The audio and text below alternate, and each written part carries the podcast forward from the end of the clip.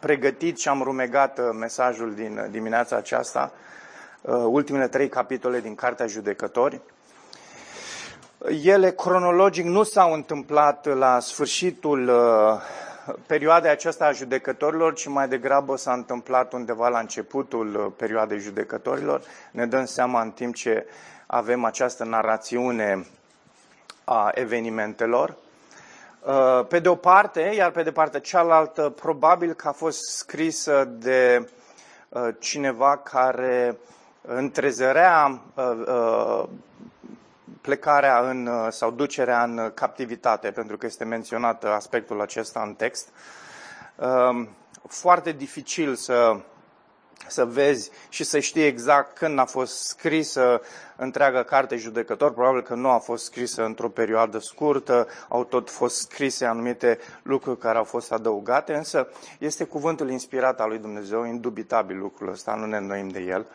Și ne uităm ca atare la pasajele acestea și încercăm să învățăm de la ele. Realitatea este că atunci când nu există rege în țară, este haos și uh, noi vedem că în lumea aceasta, uh, pentru că nu există rege recunoscut, e un haos total. Doar în biserică uh, vedem că e o întrezărire așa de, de uh, lucruri organizate, de, de, de lucruri care uh, ar trebui să fie uh, într-o linie corectă, dar și aici, pentru că în biserica locală sunt foarte mulți necredincioși, sunt foarte mulți din Babilon sau sunt foarte mulți filisteni sau sunt foarte mulți farisei, cum vreți să identificați, ce etichetă vreți să le puneți, atunci și cei care sunt cu adevărat credincioși suferă. Și bisericile locale, de fapt, nu uh, arată acel idealism pe care ar trebui să-l arate, că Isus este rege că El este în control, că viețile noastre sunt uh, uh, în regulă și că noi facem voia lui Dumnezeu. Haideți să uh, deschidem la ultimele trei capitole din, uh, din uh, judecători. Nu, nu este ultimul mesaj din judecător, vom, uh, vom termina cu ajutorul lui Dumnezeu data viitoare. Am lăsat ultimul judecător al cărții, Samson, la care să ne uităm data viitoare. Uh, el este ultimul judecător menționat, apoi urmează aceste două episoade de la 17 până la 21 care ne arată două drame din uh, poporul Israel, uh, ambele în jurul unui levit. Foarte interesant aspectul acesta.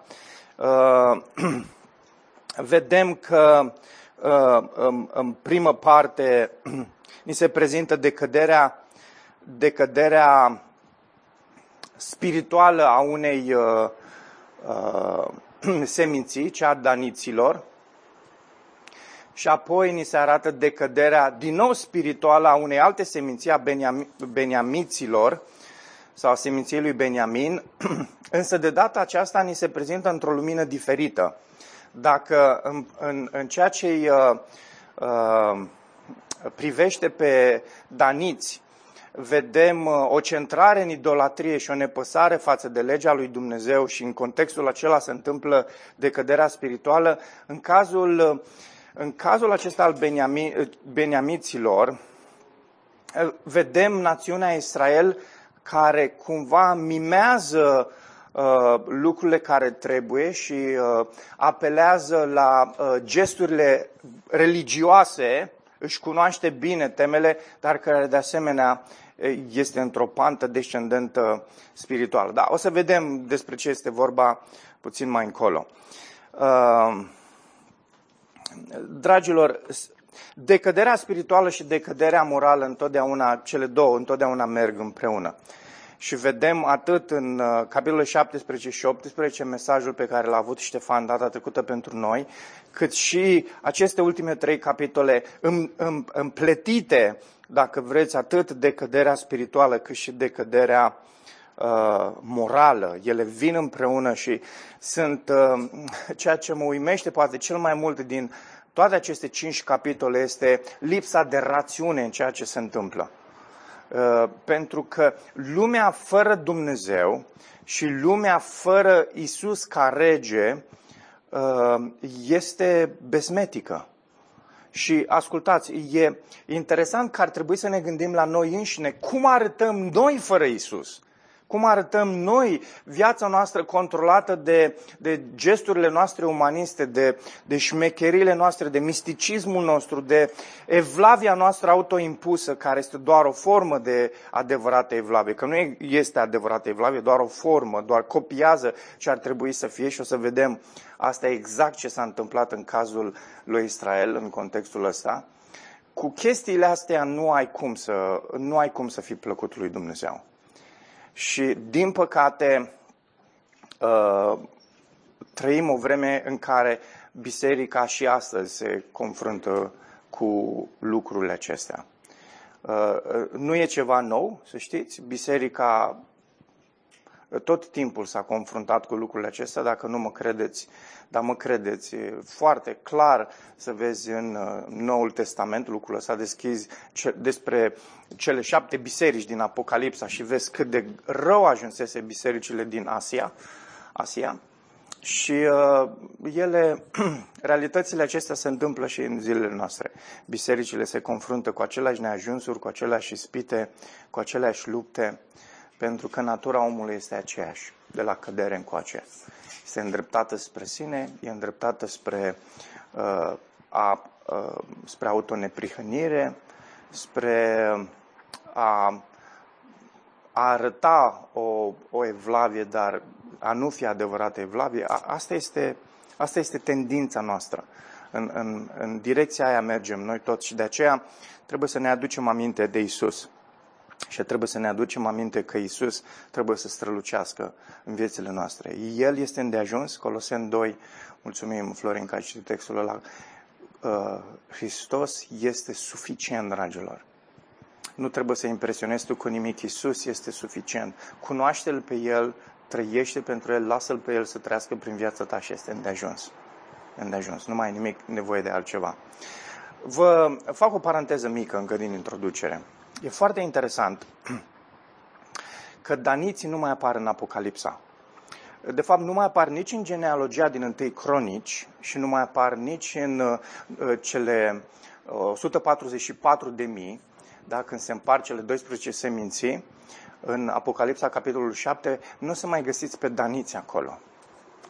De ce? Pentru că Dumnezeu a pedepsit uh, această uh, decădere spirituală împletită cu, cu idolatrie, a pedepsit-o așa încât daniții ca seminție să nu mai fie pomeniți. Ascultați, mai este acolo o seminție care nu apare în Apocalipsa. Mai este încă una. uh, cea a lui Efraim. Și e interesant că toată, toate lucrurile care se întâmplă în uh, povestea noastră de astăzi se întâmplă în Efraim.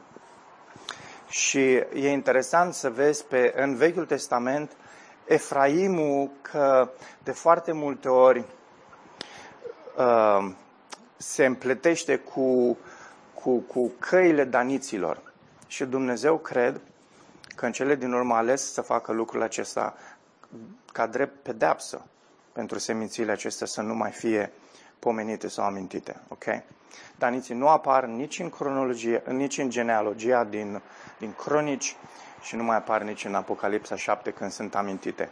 Iosif ia, Iosif ia locul lui Efraim, trebuia să apară Efraim și Manase și nu mai apare, apare doar Manase și Iosif, Iosif ia locul, iar locul daniților par, se pare că îl ia seminția lui Levi, este amintit acolo. Leviții de obicei nu erau amintiți în genealogie pentru că erau preoți și ei moșteneau de la toate celelalte seminții, însă Dumnezeu pedepsește într-un fel această trăsătură, această tendință a acestor seminții către îndepărtare continuă de Dumnezeu și a, în, în același timp atrăgeau și uh, Israelul ca națiune în direcția aceea. În fine, e doar o paranteză așa interesantă. Am citit Apocalipsa uh, săptămâna aceasta și pentru prima oară m-am oprit uh, asupra numărului 144 de mii și am studiat puțin semințiile și alea și atunci am zis, a, e interesant că nu apar, nu apar daniții și nici Efraim.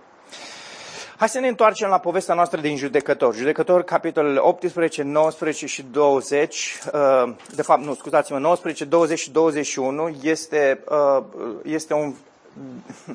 Dacă s-ar filma, s-ar face un film din, uh, din aceste trei capitole, ar fi un film dramatic. Probabil care, din nou, ar răvăși pe foarte mulți oameni Uh, pentru că lucrurile care au loc, lucrurile care se întâmplă sunt uh, uh, de neimaginat. Și ascultați, ele se întâmplă în mijlocul poporului ales al lui Dumnezeu. Asta, este, asta pentru mine este fenomenal. Uh, hai să vedem puțin șirul evenimentelor. Uh, o să împărțim acest șir al evenimentelor, împărțim în patru și o să le luăm așa pe rând și o să ne uităm la ele. Ok? O să vedeți că uh, în toată această istorie uh, apar foarte multe elemente care realmente sunt iraționale. Nu au niciun fel de logică. Uh, nu o să mă opresc asupra tuturor dintre ele, dar vă, vă reamintesc doar de, de, de, de, de aspectul ăsta. Un levit care și-a o concubină apare țiitoare. Concubina este, nu este o soție, deși este o soție, dar de fapt declarativ o iei încă de la început doar ca să uh, întreții relații sexuale cu ea și să ai copii. Ăsta este motivul pentru care e o concubină. O soție o iei ca să-ți crească copiii, să fie parte din familie, să există o relație de, o relație de familie, să, să fie parte a familiei. O concubină este doar un instrument. Te slujește, slujește nevoile ei acolo. Ascultați, levitul ăsta și o concubină. E foarte interesant din start cum apare, cum apare uh, scris de uh, de autorul uh, acestei uh, scrieri. Încă de la început, nu știu cum sunteți voi, dar eu când am citit, păi unde au ajuns oamenii ăștia încât avem un levit care este considerat un preot, da? considerat un lider spiritual în Israel, și a ajuns atât de josnic încât el, când se gândește la o femeie, nu se gândește decât ca la una care are un instrument ca să-i aducă copii, să-i ducă moștenirea mai departe și să-l satisfacă din punct de vedere sexual. Este groaznic. Și ascultați, o ia pe femeia aceasta, ca și concubină, să vedeți acest șir ilogic dus mai departe. Femeia asta, după ceva timp, se enervează pe el, se supără pe el. Da? Cum se mai superă soțiile, se mai superă pe soților? Bine, aici avem concubina care se supără pe bărbatul ei. Și pleacă la mama și la tata. Bine, se mai întâmplă și în poveștile din zilele noastre chestii de-astea, da? Soția să se supără pe soț și să zică, știi ceva, îmi iau uh, catrafusele și mă duc la mama și la tata, că mama și tata mă înțeleg, da? Asta face. Deci textul zice că ea s-a enervat pe el, s-a mâniat pe el și s-a mâniat pe el încât a zis, știi ceva, mă duc la mama și la tata, că tu nu mă înțelegi. Interesant ar fi să fi aflat puțin așa de ce s-a mâniat pe el, dar în fine. Se, se mânie pe el, se duce la mama și la tata și ascultați. El zice, băi, era nașpa cu concubină, dar mai nașpa e fără concubină. Și suferă puternic uh, nenea asta levit după concubina lui și se duce în Betlehem, acolo unde stătea ea la părinții ei, se duce ca să o ia pe concubină înapoi, că e dragă. Ascultați, atât de dragă încât în câteva zile o lasă la ușa unei case, astfel încât niște nebuni la cap să-și facă de cap cu ea. Atât de mult a iubit-o. Atât de mult i-a păsat de ea. Atât de mult i-a păsat de ea încât a lăsat-o afară cu, cu nebunie ea și s-a dus și s-a culcat. Că textul ne zice că s-a trezit dimineața. Înseamnă că a dormit omul. Da? Nu știu dacă un om care iubește o femeie și ajunge într-o astfel de situație ar mai putea să doarmă noaptea aia. Dar omul ăsta doarme liniștit și ascultați, se scoală dimineața și textul nostru ne zice că a ieșit afară să plece la drum și s-a împiedicat de ea. Cu alte cuvinte, nici măcar nu s-a sculat și s-a fi zis, băi, unde e concubina sufletului meu? Unde este femeia vieții mele? Cea care mă împlinește? E instrumentul meu, dar mă împlinește.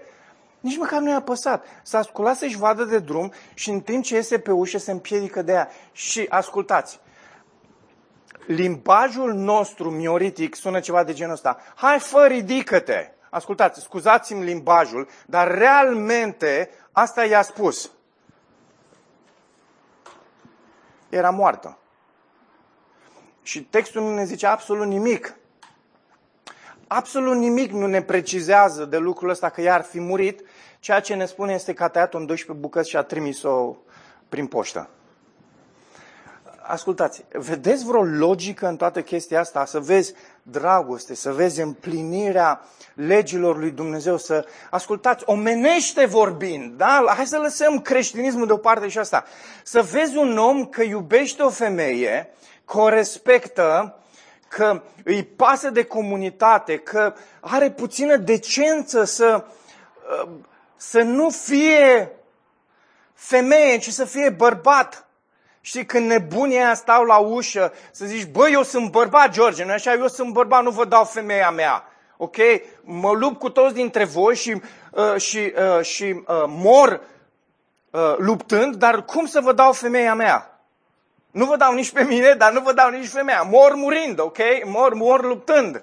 Dar nu face, nu are niciun fel de bărbăție, știi? Adică dacă vrei să te uiți la un text despre ce înseamnă lipsă de bărbăție, bărbăție, vorbim aici de, de sexualitate și de să fii bărbat, te uiți în textul ăsta, omul ăsta nu dovedește niciun fel că e, că e bărbat. Și nu arată nici măcar o sclipire de, de umanitate în el, nu umanism, de umanitate în el. Și tot ceea ce se întâmplă în viața lui este irațional. Singurul aspect pozitiv care apare în viața levitului acesta este că pleacă de la Betlehem să se ducă la casa Domnului. Și asta este Evlavia. Ok? Hai să, hai să mergem uh, la șirul evenimentului. Am vrut doar să vă arăt doar un episod, dar sunt o grămadă de alte episoade în cele trei capitole care realmente te uimesc și zici, băi, unde este rațiunea, e logica umană aici, nu neapărat logica, rațiunea creștină. Hai să vedem. Levitul ăsta o ia pe, pe uh, femeia aceasta. Nu citim tot textul, îl citiți acasă, în mod special capitolul, uh, capitolul 20 are foarte multe versete, 48 dacă mi-aduc bine aminte de versete.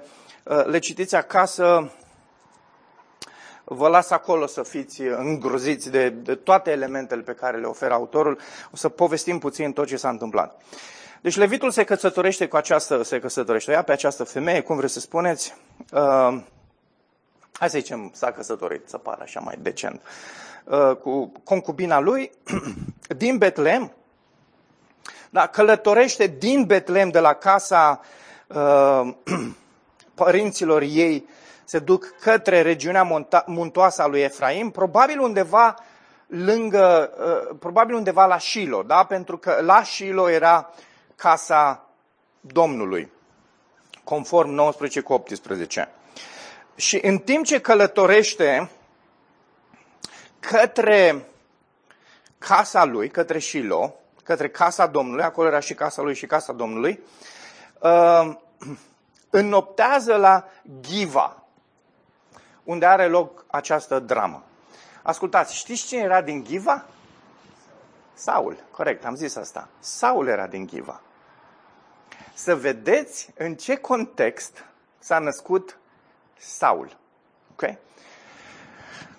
Cronologic, după judecător nu urmează Rut, noi așa avem în, uh, în Bibliile noastre, pentru că Rut duce puțin mai departe cele două povești pe care, istorisiri pe care le avem aici, în capitolele uh, în capitolele 17, 18, 19, 20, 21, Rut este cea de-a treia poveste. Sunt trei povești, ok? Și ăsta e motivul pentru care s-a ales să se pună unul lângă altul. Însă, cronologic, întâi Samuel este după judecători. Apare imediat Samuel în imagine, apare imediat, apare imediat Saul în, în, în imagine. Da? Deci dacă iei scrierile evrești, atunci în scrierile evrești nu o să fie Rut imediat după. Acum, înoptează la Giva, și hai să vedem cum a ajuns la Giva. Ok, vă redau, o să citiți voi acasă toate detaliile, dar e foarte interesant. Sunt două elemente care sunt la fel de ciudate precum ce v-am zis până acum. În primul rând, vedem o lipsă de echilibru în ospitalitate. ce vreau să zic? Ajunge în Betlehem să-și ia concubina și tatăl ei o vede ca pe o mare petrecere, domne. Nunta pe care n-a avut-o fata mea, trebuie să o avem acum. Păi și ăștia o dau și se îmbată și muzică și manele și bă, o țin într-una, știi? Uh, și zice, hai mai stai o zi și hai mai stai o zi, știi? Adică dacă vrei ospitalitate mai mult decât atâta, nu încape, știi? Ascultați, uh, orice persoană e binevenită acasă, dar e binevenită și când pleacă, știi? Adică stai, stai, dar mai și pleci, da? Persoanele care vin și nu mai știu să plece, uh, e, e cam nasol și uh, de asemenea gazdele care nu te mai lasă să pleci de la ei, de asemenea e ceva putre de acolo. Ok? Aia nu e neapărat ospitalitate. Și ascultați, de la această ospitalitate care este așa de, uh, folosesc un cuvânt mai, uh, mai înțeles, neînțeleasă, de la această ospitalitate așa neobișnuită, vedem că ajunge la Giva și nu-l primește nimeni. Foarte interesant aspectul ăsta. Adică autorul vrea să vedem acest contrast.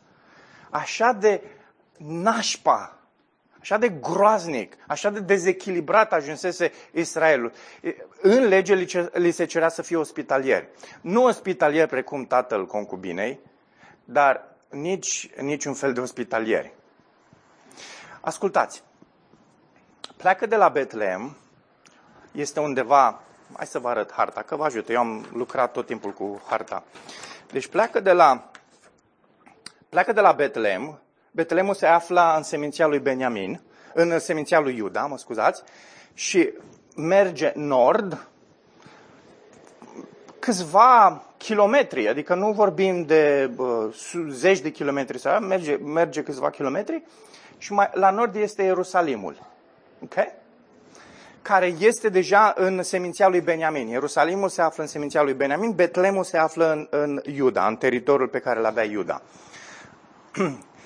pleacă din Betlehem, probabil că pleacă destul de târziu, pentru că doar în, uh, uh, într-o perioadă destul de, relativ destul de scurtă, zice, s-a făcut noapte și trebuie să înnopteze.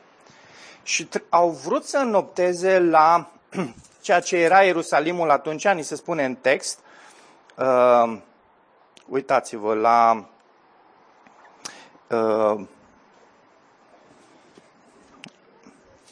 e bus, cum se numește?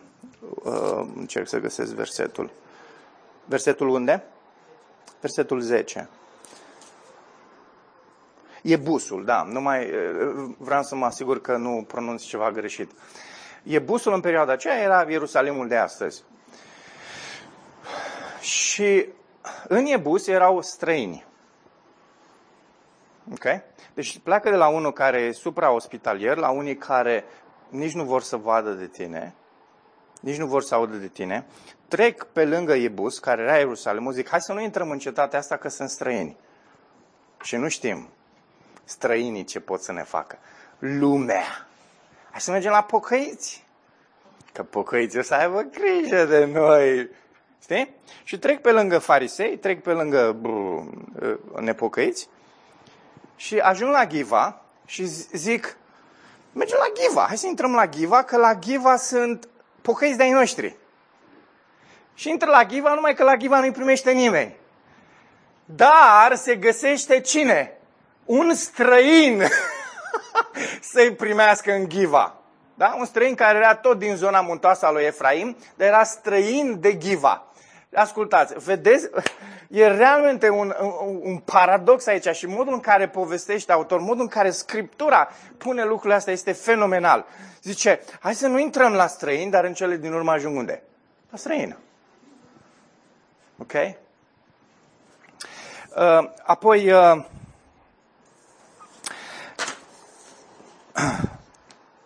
ajung în Ghiva, ajung la străinul acesta, ajung la el în casă și urmează episodul 2. Urmează această dramă. Uh, vin o parte din uh, locuitorii, locuitorii cetății, ca să vă dați seama cât de depravată era cetatea aceasta și ascultați, acum începe o paralelă cu Geneza 19. Dacă ei, și vă, vă, vă, vă, vă încurajez acasă să luați Geneza 19, să luați textul acesta, e fain că amândouă sunt 19, judecători 19, să le puneți împreună, să vedeți câte cuvinte asemănătoare sunt. Nu vorbim de concepte sau astea. Ce vrea autorul să ne sublinieze este că Israelul, sau cel puțin părți din Israel, a ajuns precum Sodoma. Și dacă Sodoma a fost judecată de Dumnezeu, extirpată de pe fața pământului, înseamnă că există motiv ca și cel puțin Giva să fie la fel extirpată. Și oamenii aceștia e foarte interesant că vin, uh, se perindă pe lângă casă, exact ca uh, cum s-a întâmplat în Geneza 19, îl cer pe bărbat, la fel cum uh, au cerut și în Geneza. În Geneza erau doi, doi bărbați. Ce nu apare în Judecători 19 și apare în Geneza 19 este orbirea. O, cât de mult și-ar fi dorit concubina săraca, ca oamenii aceștia să fie orbiți de un înger. Însă nu au fost orbiți de un înger. Ă, așa, e foarte interesant. Bărbatul zice, eu am o fată, tu o concubină, hai să vedem ce putem face. În cele din urmă, cine ajunge afară? Doar concubina, fata nu mai ajunge afară. Și e dramatic lucrul acesta. Se scoală de dimineață, se împiedică de ea, o pune călare pe măgar, ajunge până acasă, o ia, o taie în 12 bucăți, nu ni se spune absolut nimic în text, dacă murise, dacă nu murise, absolut nimic nu se spune în text, dar cu siguranță că murise. Cel puțin vedem din relatarea lui, imediat o să ne uităm la relatarea lui, chiar o să o citim pe aia. O taie în 12 bucăți și o trimite la toate semințiile lui Israel, spunând așa ceva nu se poate. Uitați ce s-a întâmplat în, în, printre noi. Acum, interesant este că, în, deschideți la sfârșitul capitolului 19, când se spune uh, toți cei ce au văzut lucrul acesta au zis, niciodată nu s-a întâmplat și nu s-a văzut așa ceva de când au venit israeliții din țara Egiptului și până astăzi. Deci când ei fac afirmația asta, e neclar dacă ei fac afirmația la cele 12 părți de corp pe care le-au primit ei sau la faptul că a fost sodomie printre ei. Eu tind să cred că e prima variantă. Pentru că ei știau de apucăturile pe care le au printre ei. De idolatrie, de homosexualitate, de toate formele acestea de păcat sexual. Știau foarte bine. Dar cu siguranță că nimeni nu a fost așa de îndrăzneț încât să ia una dintre victime, să o taie în 12 și să o trimită. Așa ce, ceva nu se mai văzuse. Și asta este ceea ce i-a uimit pe ei. Trecem la episodul următor. Adunarea tuturor seminților la Mitzpa, care este destul de aproape de toată zona aceasta, de Betel. De Betel era centrul spiritual, dar era și Shilo, unde de asemenea era un centru spiritual. Uh, și avem la Mitzpa uh, această tabără de uh, evrei, care, bărbați care se întâlnesc și care se strâng ca să uh, decidă cu privire la distrugerea cetății Ghivei. Uh, ce interesant este următorul aspect, că la întâlnirea aceasta a lipsit o seminție. Știți care este seminția care a lipsit? a lui Beniamin. Pentru că bărbații din seminția lui Beniamin au spus, nu, nu, nu, noi, noi stăm cu cetatea Ghivei. Interesant că s-au întâmplat toate lucrurile care s-au întâmplat, știau de Sodoma că este printre ei și cu toate astea n-au zis, hai să distrugem Sodoma dintre noi. Și pocăiții au zis, păi, păcat printre noi, da, nu e nevoie să disciplinăm, stăm cu ei, frate. Noi suntem frați până la capăt. Dacă cineva păcătuiește, păcătuim și noi împreună cu el. Realmente, asta a spus Benia, cei din seminția lui Beniamin. Cu alte cuvinte, ce au, ce au făcut a fost să declare război civil. Au zis, dacă vreți Ghiva, atunci trebuie să ne omorâți pe noi toți. Și asta s-a întâmplat. În contextul acesta, în contextul acestei adunări de la Mitzpa, apare acest uh, întristat, îndurerat levit să-și pună povestea. Ascultați povestea lui. Deschideți la capitolul 20. Deci, un talent un talent, zici că a făcut seminarul ăsta, adică uitați-vă la el. Zice, atunci levitul, bărbatul femeii care fusese ucisă, a luat cuvântul și le-a zis, eu și țiutoarea mea intrasem în Ghiva, care aparține lui Beniamin, ca să înoptăm acolo. Dar locuitorii Ghivei s-au ridicat împotriva mea când eu am intrat în cetate, toți s-au întors împotriva mea, au conjurat pe timp de noapte casă în care eram și au vrut să mă omoare. A? Foarte interesant povestea lui. Apare aici un erou, apare un Samson care intră în cetate, intră în cetatea dușmanului și ăștia vor să-l taie, știi? Și zice, au vrut, s-au ridicat împotriva mea, au vrut să mă omoare. Atunci mi-au necinstit țitoarea până când a murit. Atunci mi-am apucat țiutoarea, am tăiat-o în bucăți și bucățile le-am trimis prin toată țara moștenită de Israel. Pentru că ceea ce ei au săvârșit este o nelegiuire și o urăciune în Israel. Iată că toți cei ce ați venit aici sunteți israeliți. Sfătuiți-vă deci și dați un verdict acum. Ok?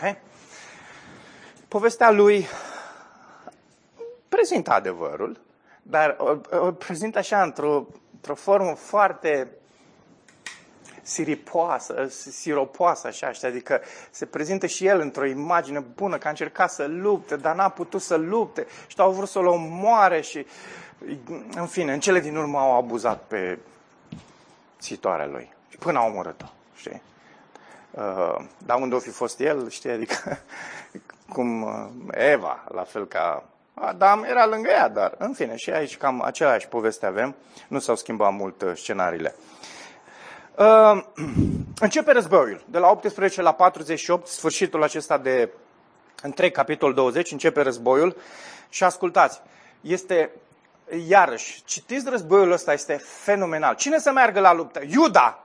Da? Exact cum este în capitolul 1. Cine să înceapă bătălia? Cine să înceapă să cucerească teritoriile? Iuda. Ok? De aceea știm că uh, uh, cartea asta este un complet. Modul în care începe și modul în care termină este scrisă sub inspirație divină. Asta așa pentru unii liberali care zic că aceste trei capitole n-au ce căuta. De fapt, toate cinci, cinci capitole n-au ce căuta în judecători, în fine. Uh, nu au ce căuta pentru că este aici intenția lui Dumnezeu și modul în care se scrie, vedem Iuda care trebuie să reprezinte, este leul care merge înainte și conduce Israelul, pentru că din seminția, seminția lui Iuda vine cine? Regele, Isus. Okay? Și, uh, dar e interesant cum se întâmplă toate asta. Prima zi, prima încercare, bam, eșec. Ok. A doua zi, a doua încercare, eșec.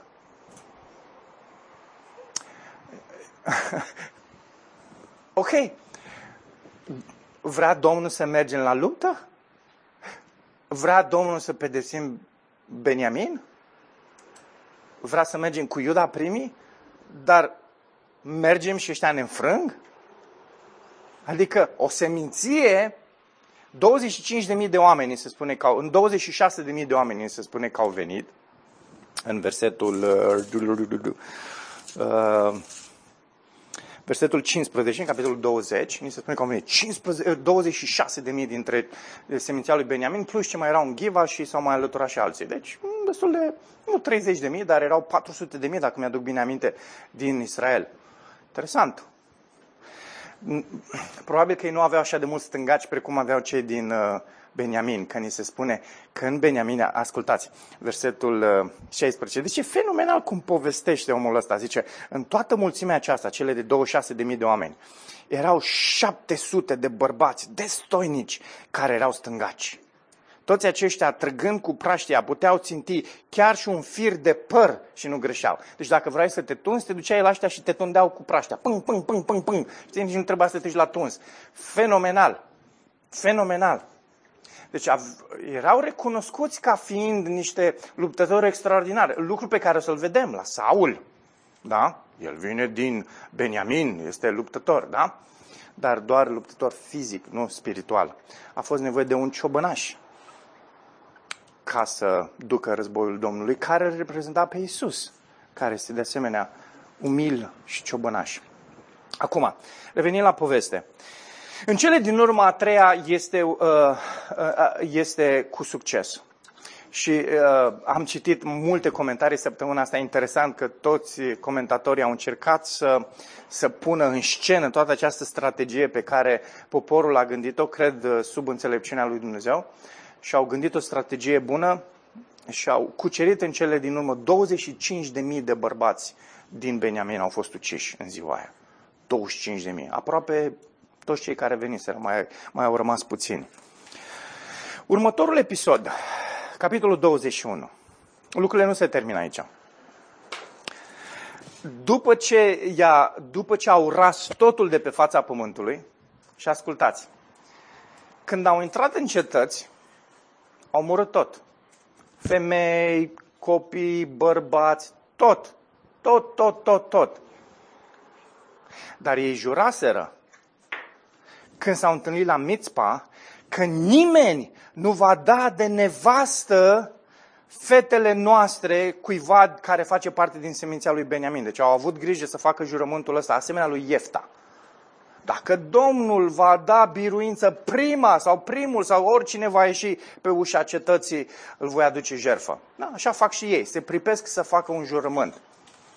Și au făcut jurământul ăsta și au uitat în momentul în care s-au dus în cetăți și au ras totul inclusiv, inclusiv o mare parte dintre virgine, dintre femei care nu cunoscuseră bărbați. Dar în cele din urmă au fost salvate 400 de femei care nu cunoscuseră bărbați, de virgine. Și în momentul în care realizează unde se află, în momentul în care realizează că sunt bărbați care au rămas în viață din seminția lui Beniamin pentru că ei se izolează într-o anumită cetate de scăpare, vin acolo, li se cere să li se predea, în fine, și ajunge la, ajung la discuția aceasta, ok, acum cum duceți mai departe seminția voastră, care este una dintre semințiile poporului Domnului? Și au găsit aceste 400 de femei, uh, sau fete, că nu erau femei, dar nu era unde ajuns. Că erau puțin mai mulți bărbați și na. Și ce facem acum? Și au adus aminte că la, la Shiloh este o sărbătoare la care vin, uh, Shiloh era în seminția lui Efraim, că vin uh, foarte multe femei, fete, scuzați, și femei și fete, o mare parte dintre ele fete, virgine, și că să se ducă să intre în vii, probabil că era sărbătoarea uh, tabernacolelor sau corturilor, uh, și uh, să intrați în vii și când vin fetele fugiți, luați dintre ele, pare că acel grup erau doar virgine, pentru că nu aveau cum să ia din fete căsătorite, care erau doar virgine, vă duceți și vă luați din ele și le luați acasă. Okay. Ascultați, deci e incredibil când citești, e fenomenal dacă ai pune textul ăsta în mâna unui necredincios. Ce ar gândi un necredincios? Dar ascultați, tot ce se întâmplă aici, în aceste cinci capitole, ce a predicat Ștefan, ce, ce vorbesc eu aici în dimineața asta, arată ce se întâmplă când oamenii ajung să decadă spiritual din ce în ce mai mult. În Romani 1 zice că atunci când omul se adâncește în depravarea minții lui și a umbletelor lui, ajunge să facă lucruri care sunt lipsite de orice rațiune. Și Romani 1 ne spune că Dumnezeu îi lasă pradă minților. Asta a făcut Dumnezeu cu Israelul. Și este pentru noi o dovadă, dacă vreți un exemplu, un model, dar în același timp o avertis, un avertisment că ori de câte ori nu rezolvăm treburile cu păcatul, că nu suntem serioși cu păcatul, că nu suntem serioși cu lucrurile astea despre care Dumnezeu vorbește și lăsăm în mijlocul nostru nedreptate, idolatrie, ipocrizie și asta, cădem din ce în ce mai mult spiritual. Și ajungem să facem lucruri care sunt o nebunie. Ascultați, și asta trăim în vremurile noastre. Trăim, o lume, trăim și vedem o lume evanghelică care face unele lucruri care ți este realmente care realmente nu găsești logică în ele, nu găsești de ce faceți lucrurile astea, să te întrebi de ce ați ajuns să faceți lucrurile astea. Nu înțelegi, stai și te întrebi cum ați ajuns să faceți lucrurile astea. De exemplu, pentru mine, și tot revin la aspectul ăsta, dar un, un aspect foarte important, este această suficiență a scripturilor. Și, și am, am publicat pe consilierebiblică.ro Uh, am dat drumul la acest articol, l-am, l-am, am dat drumul săptămâna asta la articolul ăsta, am, am tras tare să-l, să-l traduc, tocmai că săptămâna asta uh, un, un lider evanghelic a, a fost foarte tulbure cu privire la suficiența scripturilor. Foarte tulbure. Ascultați, când atacăm suficiența scripturilor, atacăm autoritatea scripturilor. Dacă noi nu credem că scripturile sunt suficiente, atunci nu credem că Scriptura are autoritate. Și, ascultați, Script, este cuvântul lui Dumnezeu. Mie îmi place tot timpul să apelez la Ioan 1. Cuvântul s-a făcut trup, s-a întrupat. Isus este cuvântul lui Dumnezeu. Dacă cuvântul nu este suficient, adică Isus nu e suficient, înseamnă că Isus nu are autoritate. Atunci de ce a zis Isus? Toată autoritatea, toată autoritatea mi s-a dat în cer și pe pământ. Merge și faceți ucenici. Vedeți de ce nu merg oamenii să facă ucenici? Vedeți de ce nu, de ce nu fac oamenii ce trebuie? Mă refer la evanghelici, în biserici și asta, pentru că nu cred că Isus are autoritate. Pentru că nu cred în suficiența Scripturilor. Și te uiți la chestiile astea și zici, băi, e o nebunie cum oameni care spun, eu stau sub autoritatea lui Dumnezeu, eu îl cunosc pe Dumnezeu, eu cred în, în convertire, în regenerare, în la la la, în ce vreți voi, în toate poveștile astea. Și după aceea te uiți la viața lor și apelează la toate instrumentele lumii pentru a explica viața, pentru a ajuta oameni care sunt în durere, pentru oameni care au drame, pentru oameni care trăiesc niște depresii crunte. Ce să fac? Să-i trimis să le dea pumni întregi de medicamente, de ce? Să-i facă vegetali? Să-i facă legume din cauza asta? Nu, Iisus vrea să curgă viață prin ei, să fie eficienți pentru lucrarea Domnului. Cuvântul poate să facă asta. Duhul lui Dumnezeu poate să facă asta, dar medicamentele n-au Duhul lui Hristos în ele. Pentru mine e o nebunie chestia asta. Este realmente ceva pe care nu-l înțeleg. Și ascultați, nu vorbim aici de boli fizice. Ok, că mă doare pancreasul sau că mă doare nu știu ce și mă duc să uh, îmi scot apendicele că dacă nu îmi infectează tot corpul și uh, mor. Da? Nu despre asta vorbim aici. Despre medici. Vorbim despre unii care sunt, spun că sunt medicii sufletului. Serios? Singurul medic al sufletului e Hristos. Și el e suficient. Și el e îndeajuns și nu folosește pastile. Folosește cuvântul ca să nu mă ducă la viață. Ok? Asta e nebunia pe care nu o nu înțeleg. Asta este ceea ce nu pot să pricep. Hai să vedeți trei aplicații din textul de astăzi. Ok, îl citiți acasă, vedeți mult mai mult uh, nebunile astea care o să se întâmplă. Nu o să râdeți așa de mult ca în primele ca în celelalte două capitole pe care le-a predicat Ștefan, dar o să vedeți din nou și din nou lucruri care realmente sunt lipsite de orice fel de logică. Ascultați trei aplicații pentru, a, pentru mesajul din uh, dimineața asta. În primul rând, nu e ajuns să știi lucrurile Domnului.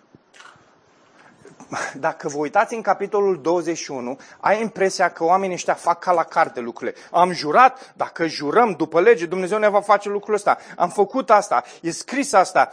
Băi, și pare așa că te uiți la textul ăla și zici, mamă, Israelul, aduc preot, ascultați, nu mai fac cum am făcut uh, daniții, că se duc pe un, și iau pe un preot care nu era eligibil să fie acolo, nu era justificat să fie acolo și se duc și l aduc pe preotul la care nu era certificat. Nu, acum le au pe Fineas, care este nepotul lui Aron.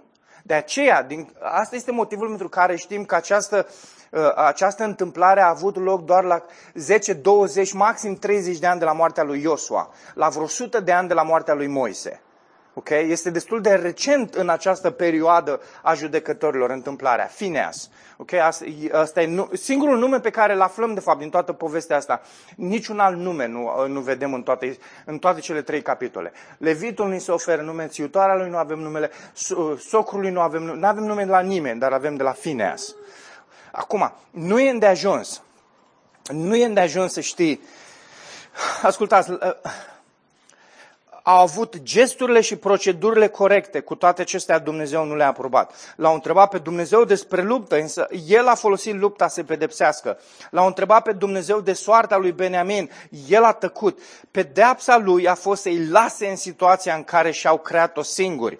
În spatele evlaviei lui Israel, asta am scris înainte să citești tu textul, Florin, în spatele evlaviei lui Israel a stat credința care Uh, a stat credința că îl pot manipula pe Dumnezeu. Îl pot face pe Dumnezeu să facă ceea ce credeau ei în ochii lor că este bine. Da? Pentru că asta este textul central al, uh, al cărții judecătorii. Făcând gesturile care trebuie, îl pot determina pe Dumnezeu să facă ce vrea ei de fapt să se întâmple. Au căutat să folosească sistemul religios al lui Dumnezeu pentru a-l manipula. Prin acțiunile sale, însă, Dumnezeu a demonstrat că este liber să mântuiască și să judece. Asta este Dumnezeul nostru. Și noi ne jucăm cu un astfel de Dumnezeu. Și avem gesturile la carte învățate. Știm cum trebuie să arătăm, știm ce trebuie să facem, știm foarte bine lucrurile și credem în felul acesta că îl putem manipula pe Dumnezeu. Nu îl putem manipula pe Dumnezeu niciodată, să știți. Și uneori Dumnezeu se lasă ca și cum uh, ne dă nouă impresia că îl putem manipula, dar în cele din urmă lucrurile alea se întorc împotriva noastră.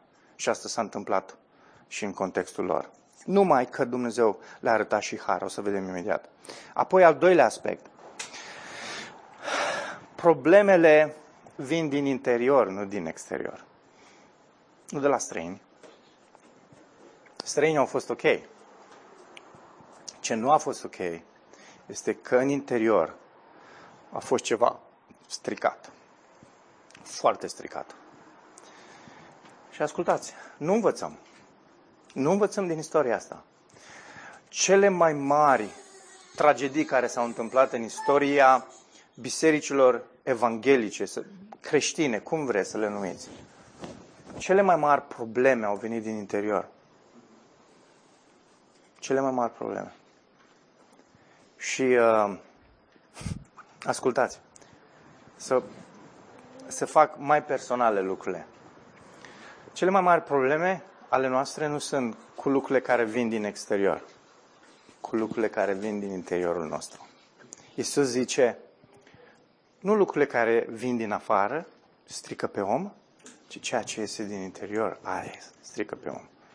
Așadar, dragilor, când ne gândim la aspectul acesta, să ne gândim la ce este în interiorul nostru. Când ne gândim la comunitatea noastră, să ne gândim ce este în interiorul nostru. Apoi, ultima aplicație cea care ne oferă speranță și ne uităm la textul acesta uh, într-un mod eliberator este că uh, regele Isus este cel care aduce rezolvarea uh, aceasta a păcatului. Este singura soluție. E frumos în textul nostru, modul în care apare, Netereu nu surprinde lucrul acesta. Am uitat să mă uit în Cornelescu în versetul 24, dacă mi-aduc bine aminte, din capitolul 21, Uh, da, zice, și astfel fiecare om s-a dus la moștenirea lui.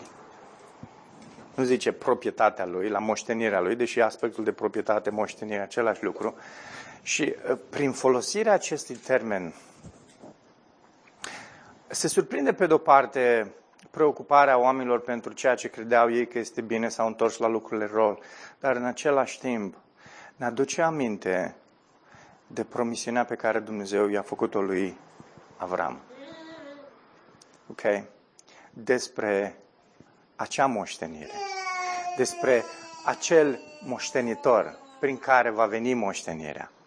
Și Pavel face cunoscut în Galaten cine este acest moștenitor. Este Isus.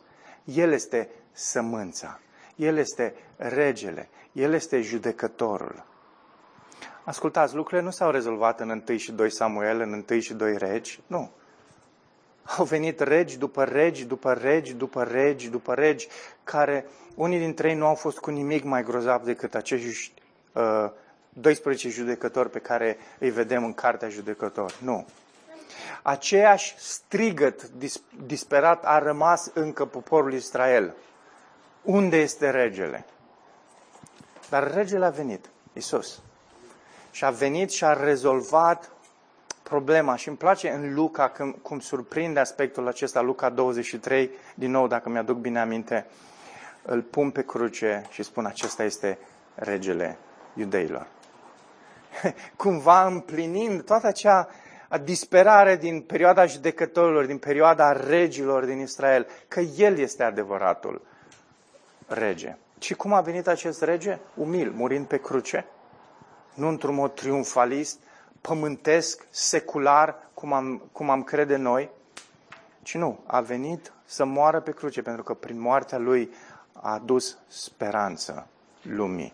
Că păcatul acesta, nebunia și iraționalitatea uh, umanismului din noi poate să fie contracarată. Și doar prin Isus, oricare dintre noi, oricare dintre oameni, pot să trăiască viața aceasta în ochii lui Dumnezeu, nu în ochii lor proprii.